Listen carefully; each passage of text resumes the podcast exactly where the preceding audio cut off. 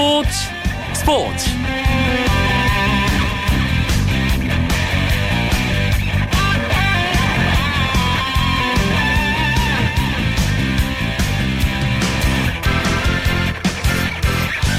안녕하십니까. 목요일 밤 스포츠 스포츠. 아나운서 이광용입니다. 돌아오는 일요일 세기의 복싱 대결이 드디어 펼쳐집니다. 무패 복서 플로이드 메이웨더와 살아있는 복싱 영웅 매니 파퀴아오 단 한 명의 웰터급 챔피언을 가리는 그 경기 살아온 환경과 성격 그리고 복싱 스타일까지 성적을 빼면 모든 것이 다른 두 선수의 대결을 앞두고 많은 예측도 나오고 있고 복싱 팬들 어, 나아가서 모든 스포츠 팬들이 큰 기대를 걸고 있습니다. 청취자 여러분은 어떤 선수의 승리를 예상하고 계신가요? 목요일에 스포츠 스포츠 스포츠 다이어리 시간에 복싱 세기의 대결 메이웨더 대 파퀴아오의 승부 그 이야기를 나눠보겠습니다. 먼저 프로야구 경기 상황과 주요 스포츠 소식 정리하면서 목요일 밤 스포츠 스포츠 힘차게 시작합니다.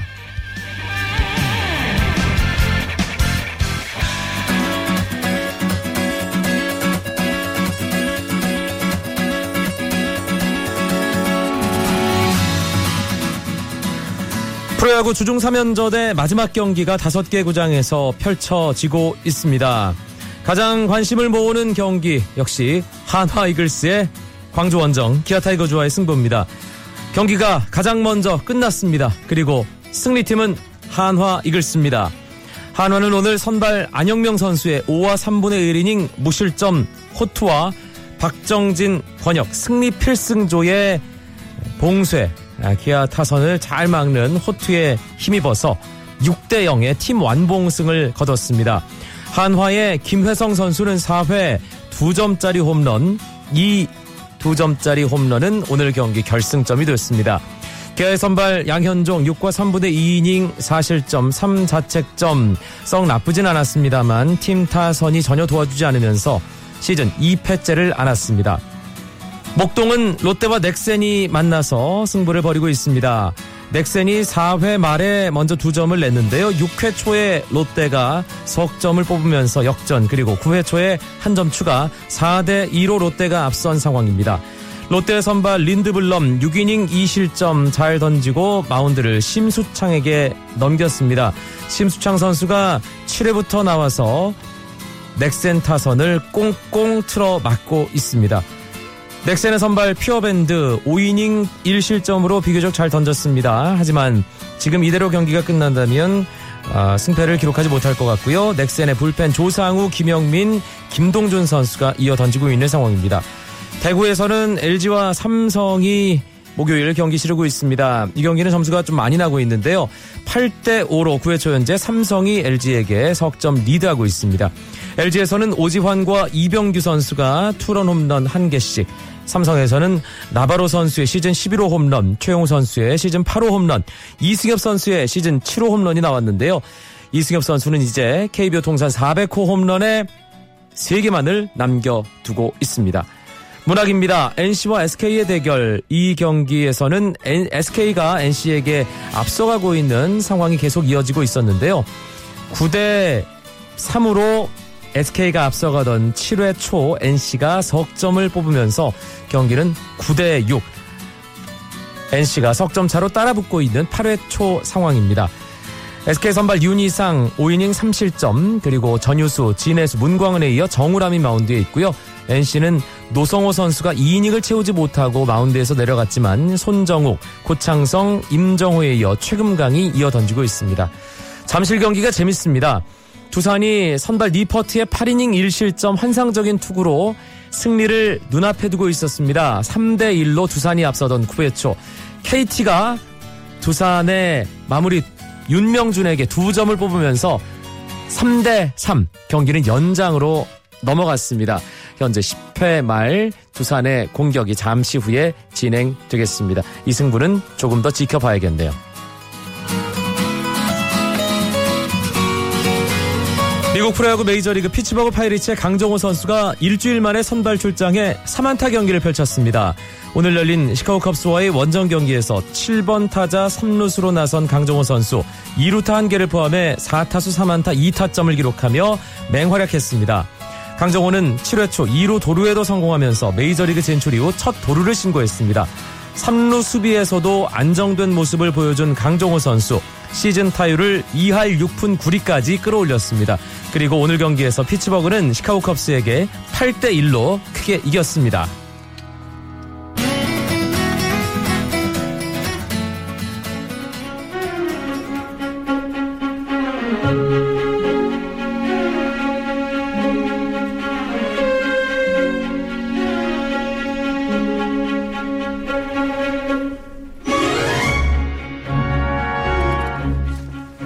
스포츠계 따끈따끈한 화제들을 짚어보는 시간이죠. 정현숙의 스포츠 다이어리. KBS 스포츠 취재부의 정현숙 기자 오늘도 함께합니다. 어서 오세요. 네, 안녕하세요. 아 이번 주 뭐 최고의 스포츠계 화제는 정현숙 기자가 오늘 고른 아이템이 분명한 것 같습니다. 플로이드 메이웨더와 매니 파퀴아오의 일요일 세기의 대결 이야기 준비하셨죠? 그렇죠. 필리핀에서는 냉장고를 꺼두라고 할 정도로 TV로 모여드는 사람이 많을 것을 우려해서 정전 사태까지도 지금 대비하고 있다고 하거든요. 네. 뭐 우리나라도 단연 그 전기 소비량이 늘어날 것 같은데 현존하는 세계 최고의 복서 두 명, 뭐 두 개의 태양이 드디어 맞붙 붙 었다고 관심이 높습니다. 뭐 일단 38살의 미국 출신의 메이웨더와 37살의 필리핀 출신 파키아오 복선은 뭐 전적으로 말하니까요. 전적부터 좀 설명을 드리면 메이웨더는 47연승 무패 행진의 화려한 신화를 썼고 파키아오는 57승 2무 5패입니다. 반면에 사상 첫 8체급 석권의 어마어마한 기록을 보유하고 있고 KO 숫자도 파키아오가 더 많죠. 네. 38번을 기록했습니다. 뭐 전문가들은 복싱이라는 스포츠 안에서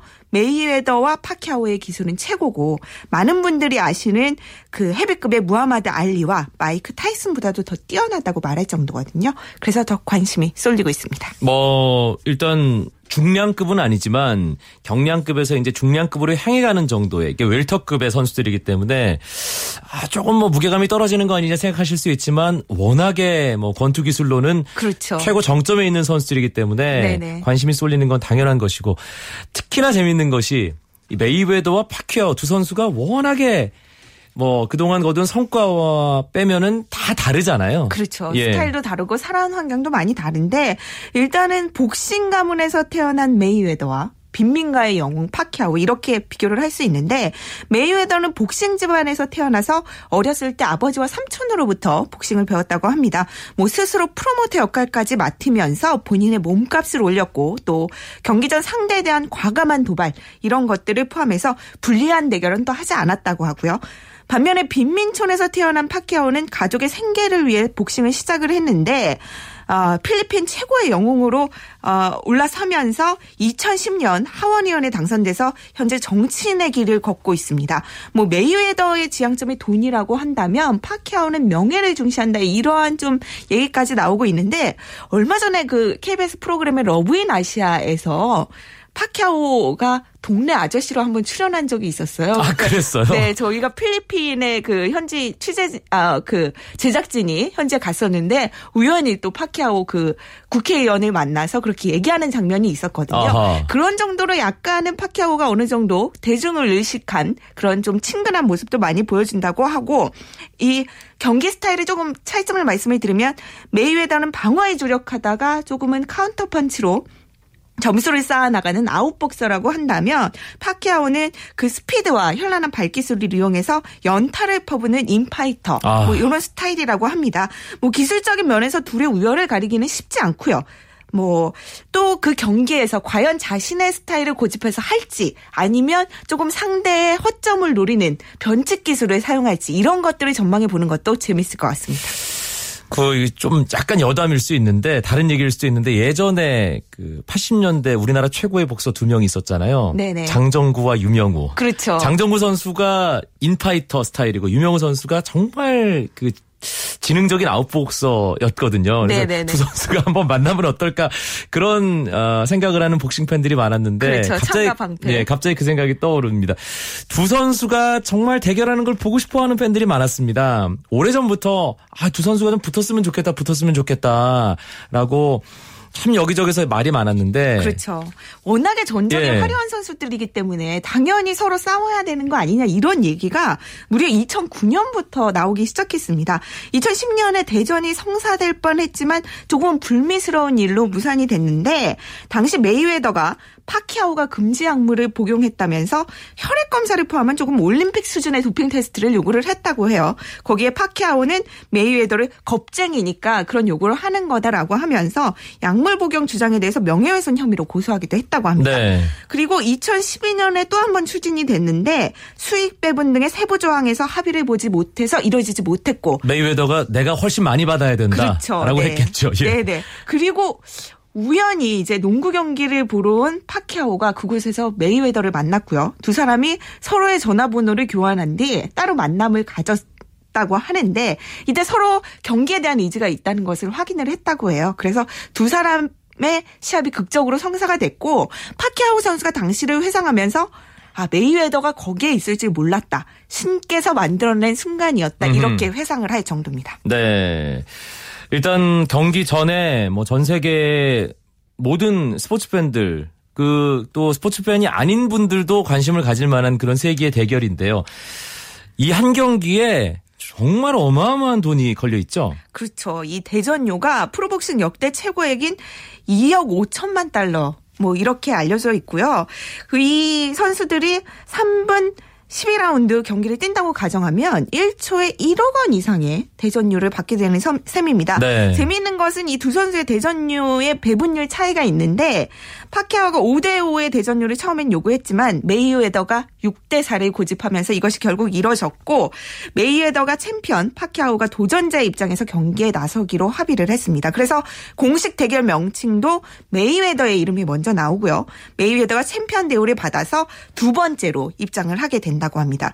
당연히 티켓 가격도 어마어마할 수밖에 없겠죠. 원래 가장 싼 자리 1,500달러에서부터 최대 만 달러까지 있는데 이건 공식적인 가격일 뿐이고 참고로 1,500달러는 우리 돈으로 한 160만 원 정도고요. 그렇죠. 예, 만, 만 달러는 한 1,100만 원 정도. 네 네. 어, 계산이 빠르시네요. 네. 그래서 경기장 정원이 16,500석 중에서 딱 천석만이 일반인들에게 공개가 된다고 해요. 그래서 판매 시작 60초 만에 표가 매진이 되면서 이 7,500달러 링사이드 입장권, 그러니까 우리 돈 한 760만 원 정도 넘죠. 이것이 지금 1억 원을 넘어서 3억 원. 뭐 이렇게까지 치솟았다고 합니다. 저는 TV로 보겠습니다. 갈 수도 없잖아요, 네. 지금. 뭐 인터넷으로도 볼 수 있고요. 예. 네. 가장 중요한 건 역시 누가 이길 것인가. 이 부분이죠. 그렇죠. 뭐 양팔 길이로 본다면 일단 183cm의 메이웨더가 170cm의 파퀴아오를 앞설 텐데 복싱은 뭐 팔 길이만 가지고 하는 건 아니니까요. 그럼요. 도박사들은 먼저 메이웨더의 승리를 예상을 했습니다. 뭐 23개의 베팅 업체가 메이웨더에게 더 낮은 배당률을 매겼는데 배당률이 낮다는 건 그만큼 그 선수가 이길 확률이 높다고 하는 거거든요. 어, 파키아오가 체력적으로 조금은 열세인데다 뭐 최근 3년간 3승 2패로 부진했기 때문이다. 뭐 이런 분석들이 나오고 있고 반면에 제가 아까 KBS 복싱 해설위원인 김광선 의원에게 제가 한번 여쭤봤어요. 네. 그랬더니 파키아오가 체급을 바꿔가면서 그 체급의 강자들과 싸웠던 경험이 더 많기 때문에 메이웨더보다 우세할 거다. 어허. 이런 전망을 내리셨습니다. 반면에 판정승으로 이것이 흘러간다면 메이웨더가 승리할 거다. 이렇게 김, 결론을 내리셨어요. 김광선 위원이 파퀴아오 선수랑 살짝 닮았어요. 아 그래서 그 플레이 스타일에 더 예, 그런, 플레이 스타일도 음, 닮았고요. 그렇죠. 예. 그렇게 보실 수도 있겠죠. 저는 개인적으로 네. 아, 아시아 선수를 그렇죠. 응원하는 마음으로 네. 예, 또 뭔가 더 스토리가 짠하잖아요. 파퀴아오가. 그렇죠, 그렇죠. 예, 그래서 파퀴아오 쪽에 좀 응원을 하는 마음으로 네. 국민 지켜볼. 영웅이니까요. 아무래도 네. 파퀴아오에 대해서 한국 분들이 더 많이 이렇게 응원을 하시는 것 같아요. 예, 알겠습니다. 오늘 어, 플로이드 메이웨더와 매니 파퀴아오 세기의 복싱 대결과 관련한 이야기 스포츠 다이어리에서 나눠봤습니다. KBS 스포츠 취재부 정현숙 기자 고맙습니다. 네, 감사합니다. 쳤다 하면 홈런이고 슛 그리고 각본 없는 한편의 드라마 그것이 바로 그것이 바로 손에 잡힌 우승 트로피 목에 걸린 그 배달 너와 내가 하나 되는 그것이 바로 그것이 바로 그것이 바로 꿈꾸던 스포츠 KBS 1라디오 이광용의 스포츠 스포츠 목요일의 스포츠 스포츠 어김없이 해외 축구 이야기 함께합니다. 목요일의 남자 박찬아 KBS 축구 해설위원 연결되어 있습니다. 안녕하세요. 네, 안녕하세요. 영국 프리미어리그, 스페인 프리메라리가 두 리그 다 이제 정규리그 몇 경기 안 남았습니다. 네. 프리미어리그도 34라운드가 끝났고요. 또 스페인 프리메라리가 역시도 34라운드가 어, 주중 경기로 펼쳐지고 있는데요. 이제 35, 36, 37, 38 4경기만 남겨두게 됐습니다. 오늘 새벽에 첼시가 레스터 시티 만났는데 첼시가 또 승점 3점 얻었군요. 네, 3대 1로 이겼는데 첼시가 원정에서 쉽지 않은 경기였습니다. 심지어 전반에 첼시가 변변한 슈팅 하나 못할 정도로 레스터 시티의 강력한 수비에 고전을 했었는데 레스터 시티가 현재 승점 31점으로 강등권을 한 칸 벗어나 있는 상황이거든요. 그러니까 강팀이라고 하더라도 이런 상황에서 하위권 팀 만나는 게 참 어려운 일정이라고 볼 수가 있는데요. 그 수비에 고전을 했지만 후반에 연속 드록바의 골을 시작으로 뭐 연속으로 골을 만들어내더니 결국 3대 1로 이겼습니다. 첼시가 꽤 오랫동안 프리미어리그 선두를 놓치지 않았는데 1위를 확정 지었죠. 그렇습니다. 다섯 네 경기가 남아 있다고 말씀을 드렸는데요. 첼시가 승점 80점이 됐고 2위인 맨체스터 시티가 승점 67점입니다. 그래서 두 팀의 승점 차이가 10석점이기 때문에 남은 경기를 첼시가 다 지고 맨체스터 시티가 이긴다고 하더라도 승점이 바뀔 수가 없죠. 잉글리시 프리미어리그는 우승팀이 조금 예, 싱겁게 결정이 됐다는 느낌이 드는데 반면에 스페인 프리메라리가는 1위인 FC 바르셀로나와 2위인 레알 마드리드 우승 다툼 끝까지 가봐야 알 것 같네요. 그렇습니다. 4경기 남아있는데 승점이 2점 차입니다. 바르셀로나가 84점, 그리고 레알 마드리드가 82점인데요. 어, 두 팀 모두 다 이번 라운드 승점 석점을 추가했습니다. 주중에 두 팀이 경기를 가졌어요. 네, 바르셀로나가 먼저 헤타페에게 6대 0으로 크게 이겼고요. 레알 마드리드 역시 알메리아를 홈으로 불러들여서 3대 0으로 가볍게 이겼습니다. 네, 메시와 호날두의 득점 경쟁도 두 팀의 우승 경쟁 못지않게 치열한데 호날두가 좀 더 득점에 대해서 욕심을 많이 아, 내고 있는 것이 경기 상황 속에서도 조금씩 드러나고 있죠. 네, 호날두 선수가 득점에 대한 욕심을 뭐 드러낸 지는 꽤 됐죠. 네. 이번 시즌뿐만 아니라 호날두 선수가 항상 골을 많이 넣고 싶어하고 그리고 적극적으로 경기에 임하는 과정에서 이제 표출되는 행동들이라고 볼 수가 있는데요. 이번 시즌에 39골, 그러니까 39골을 어, 기록하고 있습니다. 지난 29라운드에서 5골 터트리면서 리오넬 메시를 제치고 득점 선두로 올라섰는데 그 뒤에 득점 페이스가 약간 내려갔거든요. 반면에 리오넬 메시 선수는 뭐 최근에 계속 꾸준하게 골을 터트렸고요. 이번 라운드 두 골 추가하면서 38골이 됐어요. 한 골 차네요? 네. 두 선수 간의 골 수가 이제 한 골 차이로 좁혀졌고 최근의 페이스로 봤을 때는 이게 역전이 될 가능성이 있으니까 호날두 선수가 아무래도 바르셀로나 경기 끝나고 경기를 했거든요. 골을 넣고 싶어 했는데 특히 아르벨로아 선수의 마지막 골 상황에서 아르벨로아가 넣진 않았다면 그 뒤에 호날두가 기다리고 있었습니다. 그 장면이 또 좀 문제가 됐죠. 네. 이 프리메라 리가는 워낙에 마지막까지 가봐야 아는 상황이기 때문에 박찬호 의원께 어려운 질문 하나 드리겠습니다. 먼저 바르셀로나와 레알 마드리드의 우승 경쟁 어떻게 될까요? 네, 끝까지 가봐야 알 것 같습니다. 어느 쪽이 좀 유리하다고 보세요? 아, 앞서고 있는 팀이나 뒤서고 있는 팀이나 지금 한 점, 아, 승점이 두 점 차이고요. 그리고 스페인 프리메라 리가는 마지막에 최종 승점 동률이 됐을 때 상대 전적에서의 승점을 누가 더 많이 가져갔느냐가 중요하거든요. 그렇죠. 그리 그런 면에서는 레알 마드리드가 이 이번 시즌 엘 클라시코에서 바르셀로나보다 한 골을 더 넣었습니다. 네. 그래서 두 팀이 승점 동률이 되면 레알 마드리드가 바르셀로나를 제치고 우승을 할 수가 있거든요. 아무래도 그런 부분이 있다면 레알 마드리드가 좀 음, 유리하다고 볼 수가 있겠는데요. 챔피언스리그 결과에 따라서 또 어, 이 라리가까지도 영향을 미칠 것 같습니다. 메시와 호날두의 득점왕 경쟁은요? 네. 지금 추세만 놓고 봤을 때는 리오넬 메시 선수가 약간 어, 우세하다고 볼 수도 있어요. 알겠습니다. 그리고 요즘 독일 컵 대회 포칼컵이 재밌습니다. 오늘 볼프스부르크가 빌레페트 빌레펠트를 꺾고 결승에 올라갔죠. 네, 볼프스부르크가 마지막으로 결승의 티켓을 손에 잡았는데요. 어, 항상 이 독일 포칼을 얘기할 때 에, 주의해야 될 것이 포칼이거든요. 네, 이 포칼이 컵이라는 의미를 가지고 있기 때문에 예, 이것을 축구 팬 여러분도 뭐 저도 많이 실수를 하는데 축구 팬 여러분도 이제 포칼이라는 의미를 어, 아시면 재밌을 것 같아요. 네. 그래서 어, 분데스리가 이제 포칼이 되겠는데 독일 포칼이 되겠죠. FA컵의 의미를 가지고 있습니다. 아, 그냥 포칼이라고 불러야 되는 거군요. 네, 예. 포칼이 컵이거든요. 그래서 볼프스부르크가 빌라벨트와 준결승을 치렀는데 볼프스부르크가 크게 이겼습니다. 네, 볼프스부르크가 4대 0으로 빌라벨트를 누르면서 결승에 올라갔고요. 전날은 바이런 미넨과 도르트문트의 대학 클라시코 4강이 있었거든요. 네, 그 경기에서는 도르트문트가 이겼어 이제 두 팀이 결승에 맞붙게 됐습니다. 일단 빌레펠트가 하브리그에서 뭐 돌풍을 일으키면서 올라온 팀인데 4강에서 그 행진이 멈췄고 어제 이 바이에른 뮌헨과 도르트문트 경기 승부차기에서 참 보기 드문 장면이 나왔어요. 네, 이 보기 드문 장면이 나왔죠. 승부가 1대 1까지 가서 연장에도 끝나지 않았고 승부차기로 갔는데요. 이 클럽과 가르디올라 감독의 마지막 대어 클래시코로도 이 경기는 관심이 쏠렸었거든요. 클럽 감독이 이미 도르트문트를 떠나기로 결정을 한 상황에서 과연 이 마지막 트로피를 도르트문트가 이번 시즌에 가져갈 수 있느냐가 굉장히 중요했고 이 바이에른 뮌헨은 3관왕을 가기 위해서는 분데스리가 일단 우승을 했으니까 이 포칼이 꼭 필요했잖아요. 그래서 맞붙었는데 승부차기가 2대 0으로 끝났습니다. 도르트문트가 2대 0으로 이겼는데요. 바이에른 뮌헨은 한 골도 못 넣었다는 의미죠. 네, 심지어 바이에른 뮌헨이 1번 키커부터 4번 키커까지 다 못 넣었어요. 네. 1번 키커와 2번 키커 람과 사비 알론소 선수가 넘어지면서 실축을 하고요. 노이어 선수가 골대를 강타하고 그리고 마지막 네 번째 이제 키커로 이날 경기에 나왔던 괴체 선수는 또 랑겔라 골키퍼에게 막히면서 1, 2, 3, 4번 키커가 모두 막히는 승부차기는 뭐 좀처럼 보기 어려운 그런 장면을 또 어, 연출했습니다. 그런데 바이에른 뮌헨은 이 포칼 결승 진출 못한 것보다 더 큰 타격이 있었어요. 그 얻은 게 아무것도 없는 어, 손실만 굉장히 큰 이 준결승이 되고 말았습니다. 바이에른 미넨이 도르트문트에게 패했을 뿐더러 레반도프스키와 로벤 선수까지도 부상으로 잃었거든요. 로벤은 부상에서 복귀했는데 좀 무리하게 복귀를 하면서 다시 부상으로 나가서 시즌 아웃이 유력하고요.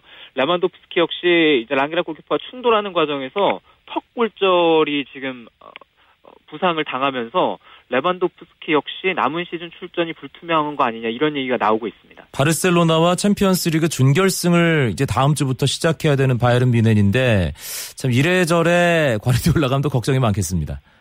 네, 지금은 바이에른 미넨이 차라포 떼고 해야 되고 리베리 선수도 출전이 불가능하다는 얘기가 있거든요. 이 부상 선수들이 조금씩 돌아오고 있는 상황이었는데 오히려 어, 날벼락을 맞게 되겠고요. 티아고 알칸타라 선수 역시도 경미한 부상을 당했기 때문에 바이에른 미넨과의 1차전에서는 바이에른 미넨이 정말 빨간불이 켜졌고요. 이번 시즌 챔피언스리그 결과에 따라서는 과르디올라 감독의 거취까지도 영향을 끼칠 정도니까 아마 고민이 꽤 클 것 같습니다. 알겠습니다. 목요일에 해외 축구 이야기 KBS 박찬아 해설위원과 함께했습니다. 고맙습니다. 감사합니다.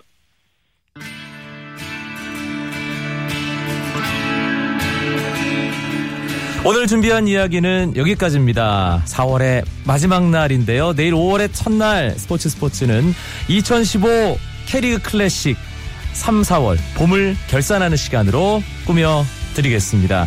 내일도 9시 35분 잊지 마시고요. 지금까지 아나운서 이광용이었습니다. 고맙습니다. 스포츠 스포츠